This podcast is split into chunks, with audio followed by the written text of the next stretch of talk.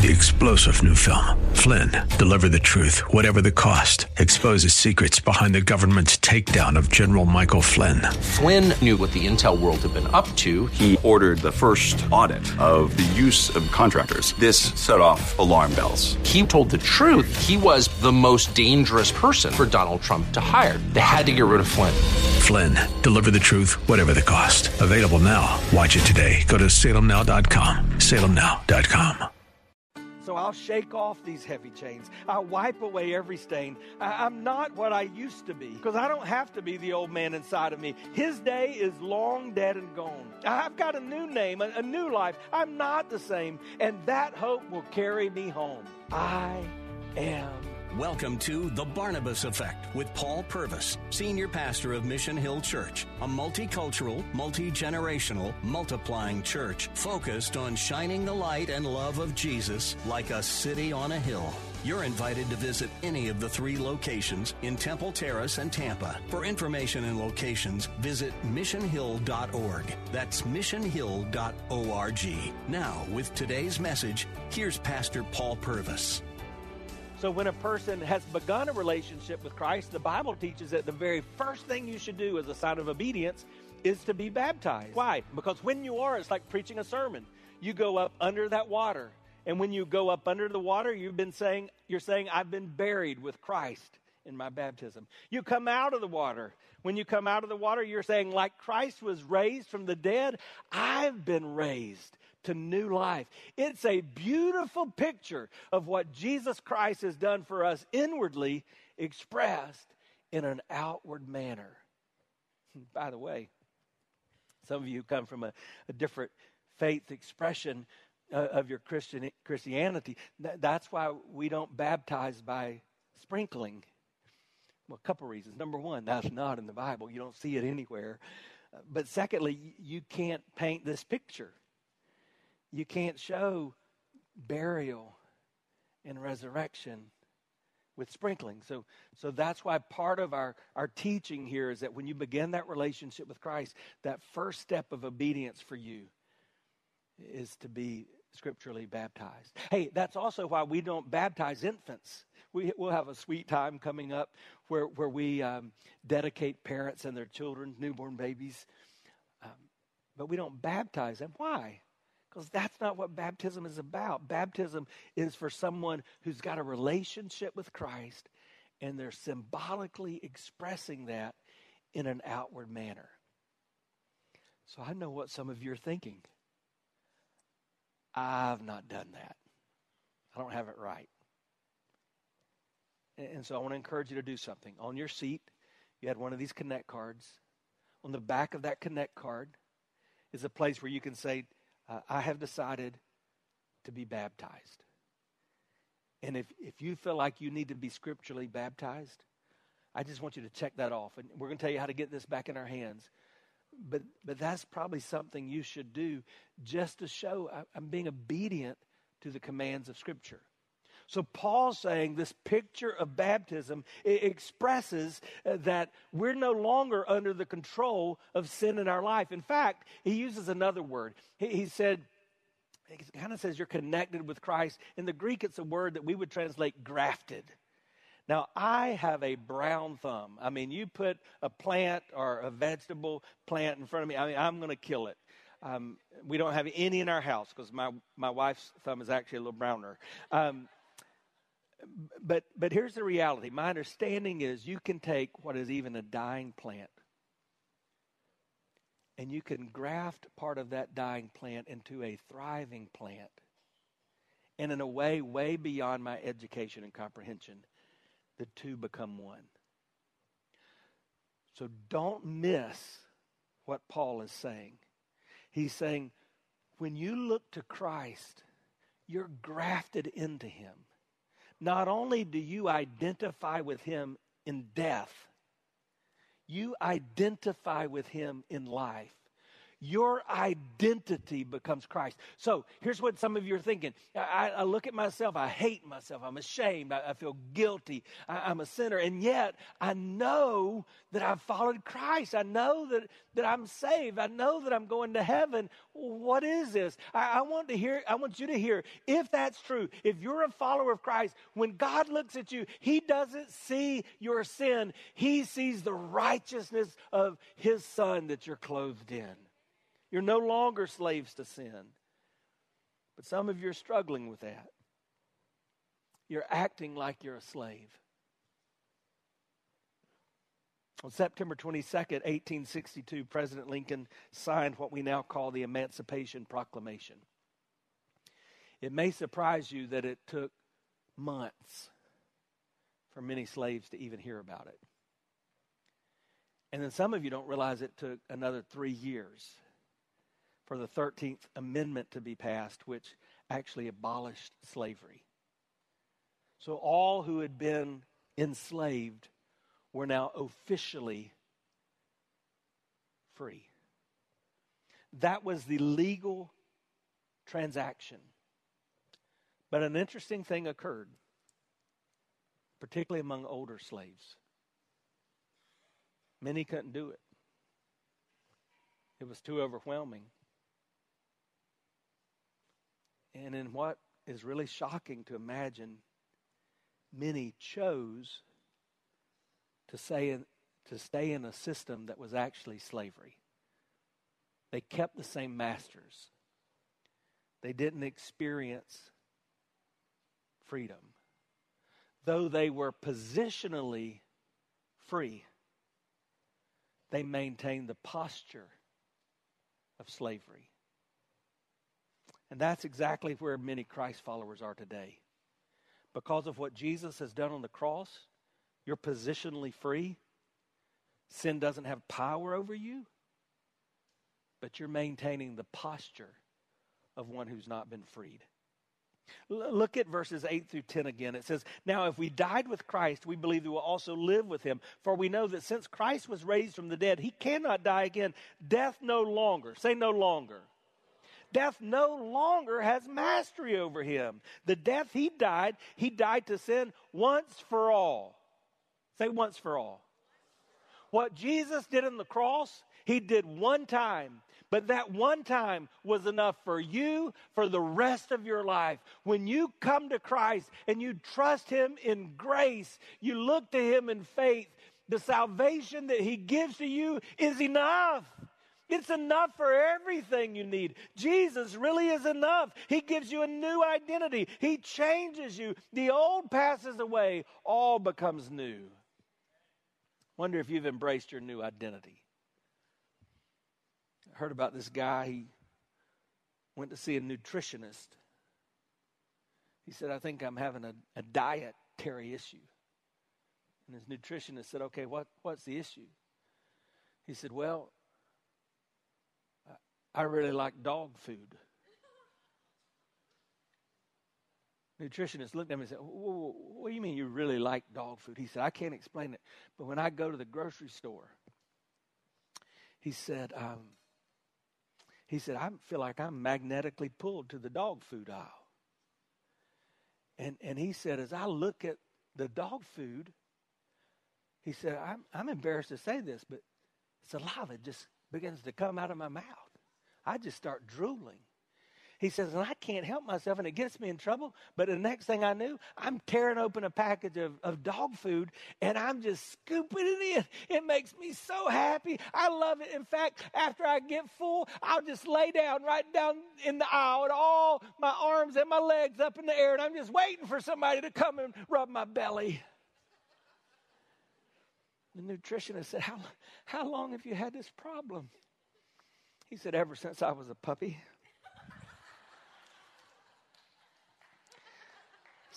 Sounded a little funnier when I heard Tony Evans tell that story.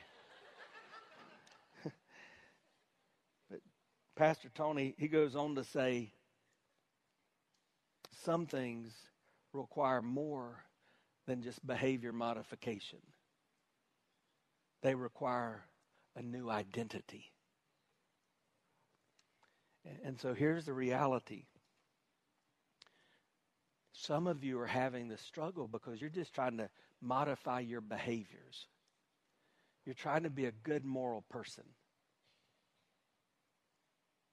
But as we're building the facts up, it's seeming more and more like maybe you've never had that new identity, right? We're going to address that. So there's been a death, and that change in monarchy, it directly affects you. And then that change in monarchy results in a new identity for you. But here's the great news. You have influence over who or what reigns in your life. Isn't that great? Say, I have influence. You are. Now, you just took that responsibility, so think about what that means. You have influence. But that influence is not self-help. It's just not. It's not self. We love self-help. We all want. We're screamed to from the View and from anything we watch on. You need to just pull yourself up by the bootstraps. You can change things. Come on, help yourselves. Hi, I'm Paul Purvis, the lead pastor of Mission Hill Church right here in Tampa Bay. Thanks for taking the time to listen to today's The Barnabas Effect. It's a ministry intended to encourage, equip, and empower you. You may not know this, but this ministry is made possible because of the generosity of listeners like you. We are able to be on the air because listeners like you are gracious and give to this ministry. Would you consider making a gift today? It would be our honor to send you a gift, a resource, as a result of your gift of any size. And you can make that gift by going to missionhill.org and clicking on the banner that says The Barnabas Effect. That will direct you to a simple way that you can give right there online. Thanks again for listening to The Barnabas Effect today. And now we continue with our message. My wife's in Texas helping take care of her dad. His name's Ron, the sweetest man I've ever known. He had a fall and it resulted in a brain bleed. Please pray for Ron. But man, our other boys have left the nest. And so that's just me and little Anaya. She's a fireball. We had to stay busy. So Friday I picked her up from school and we had a long daddy-daughter date. And one of our stops was at Barnes & Noble's. And by the way, Barnes & Noble's doesn't carry Braille books. Isn't that interesting? But she loves to be read to as well as she loves to read by Braille. And so I picked up a book that she loves. And then I love books, so we just walked around Barnes & Noble, and I knew this was coming, so I went to the self-help section, and it is huge. There are books upon books upon books about self-help. Why? Because all of us know we need help. We know we're in trouble. We know we blow it. We're not good fathers. We're not good husbands. We're not good moms. We're not good wives. We're not good workers, employees, or students. We need help. And yet, I just got to tell you something. I don't care how many self-help books you buy. They're not going to help you. You know why? Because what you're dealing with is a spiritual problem. Self is the problem. Let me say that so that you can understand it all the way in the back. You are the problem. So you can't help you get out of the problem. Said a little more tender way, the heart of the human problem is the problem of the human heart. And so we need someone outside of ourselves. And that's what Jesus does. That's why he died on the cross to take the penalty for your sin. That's why he died on the cross to lessen the power of sin in your life. That's why he died on the cross to make available for you a day where there will be no more presence of sin. But you've got to look to Jesus. He's capable of helping you. How do you do that? Well, that's the end of this passage we're reading today. Look at verse 11. In the same way, count yourself dead to sin. That word count, we saw it earlier in Romans. It's an accounting word. And remember, we learned that we have a sin debt, and the only way we're going to be right with God if somebody paid our debt. So Jesus paid the debt on the cross. The blood of Jesus paid a debt that we owed, even though he didn't owe the debt. So this is that same accounting word. Some of your translations say reckon. We used to say that in South Carolina. Reckon it's going to rain today? I mean, He's saying, think about this, apply this to yourself, count yourself dead to sin, but alive to God in Christ Jesus. Therefore, do not let sin reign in your mortal body so that you obey its evil desires, or some of your translations say passions. Do not offer any part of yourself to sin as an instrument of wickedness, but rather offer yourself to God. Do not offer any part of yourself. Do not offer any part of yourself, but instead offer yourselves to God as those who have been brought from death to life, and offer every part of yourself to him as an instrument of righteousness. For sin shall no longer be your master, because you're not under the law. You're under grace. You know what he's saying? You keep fighting battles that have already been won. You're struggling with stuff that under the grace of God, you should not have to be struggling with. What Jesus died for was to give you victory, so he wants you to start walking in victory. Let me give you 3 steps toward walking in victory before I pray. Number 1, if you're a follower of Christ and yet you're having this struggle, you may need to change the way you see yourself.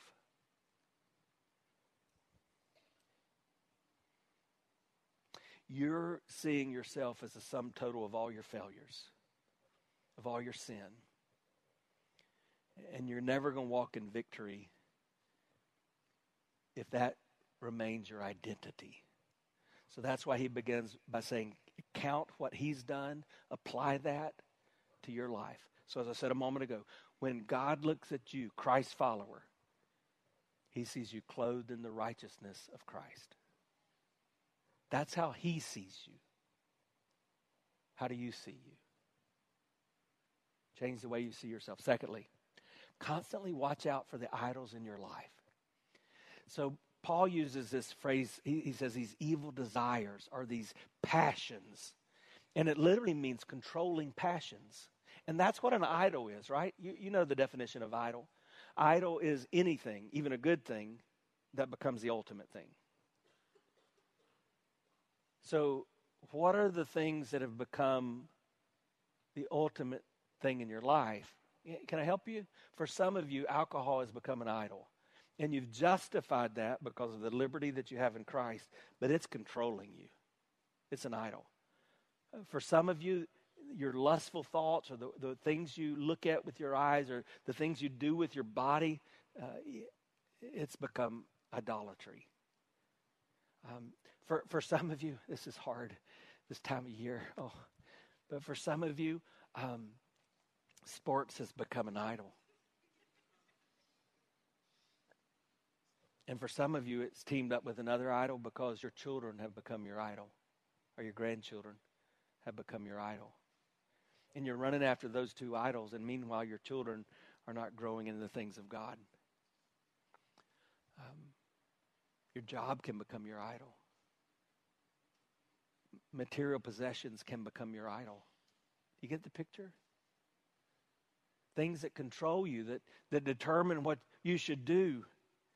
David Paulson said, core idols are at the center of every heart. And there are 4 core idols. He said power, or the desire to be in charge, or control, or the desire to make sure everything is under control, or approval, or comfort. Those are 4 things that kind of guide that idolatry in our life. Or I like those 3 life drifts that we've talked about, those 3 tempting areas, like our appetite. That's our comfort. So I've always got to make myself, I've got to be pleased. I've got to be happy. I've got to be comfortable.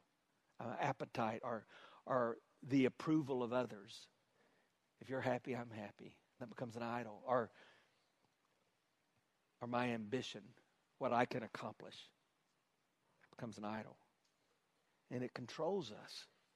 And when these passions control us, even these things that don't have to be bad become bad in our life. So let's play it out. So anger can begin to control you.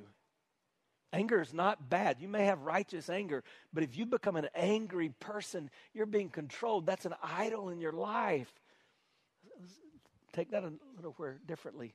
Do you know sadness can be the same thing? Nothing wrong with being sad.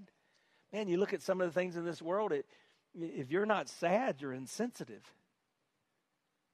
But if you're sad all the time, if that's the controlling thing in your life,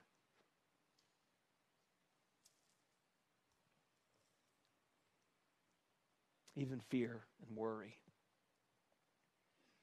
They begin to be who we are, even though God said, don't be afraid.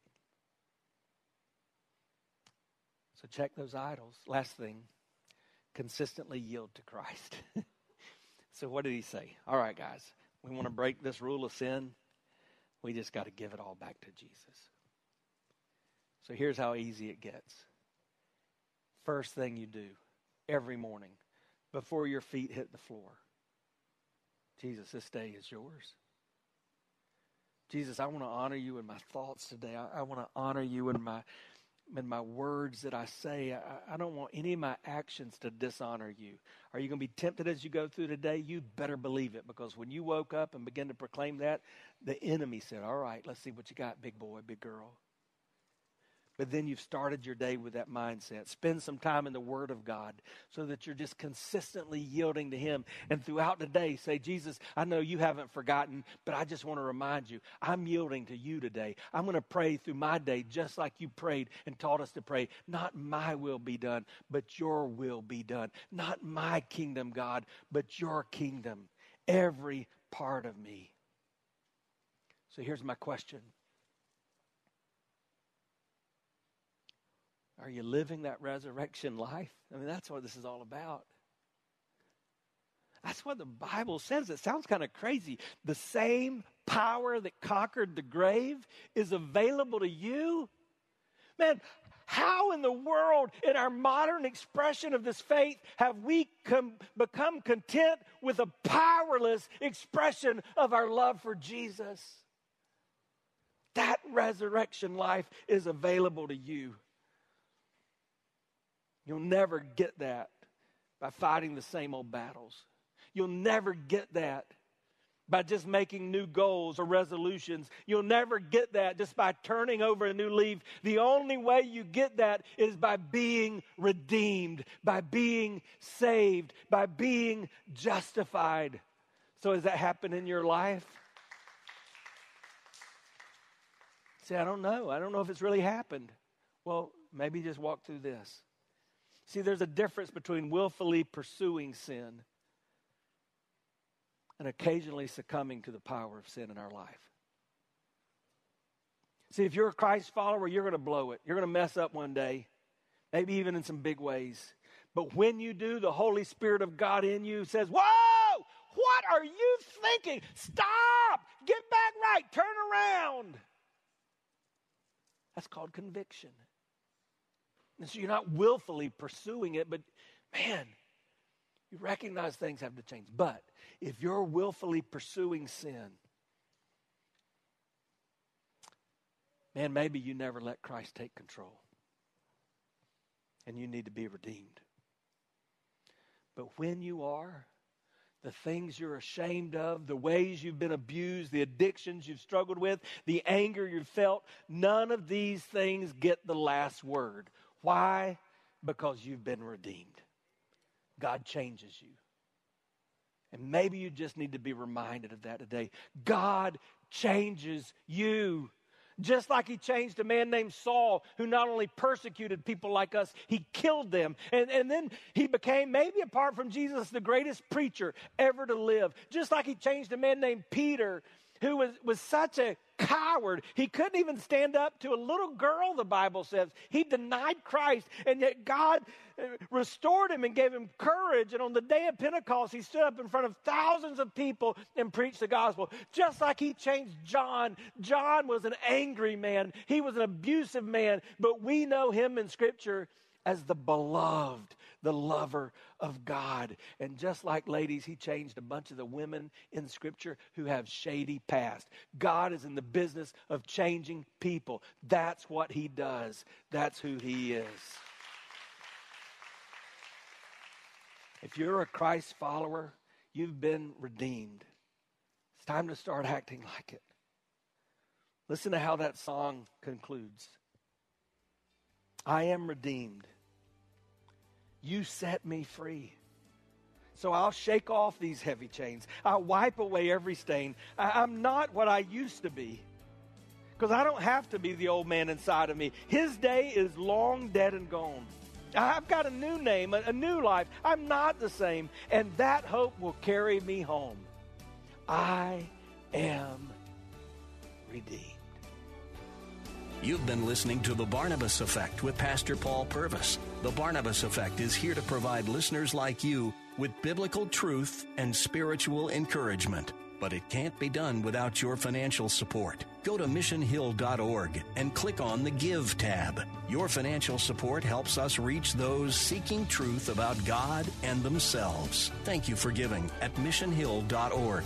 And join us weekdays at 9 a.m. for The Barnabas Effect with Pastor Paul Purvis on Faith Talk AM 570 and 910.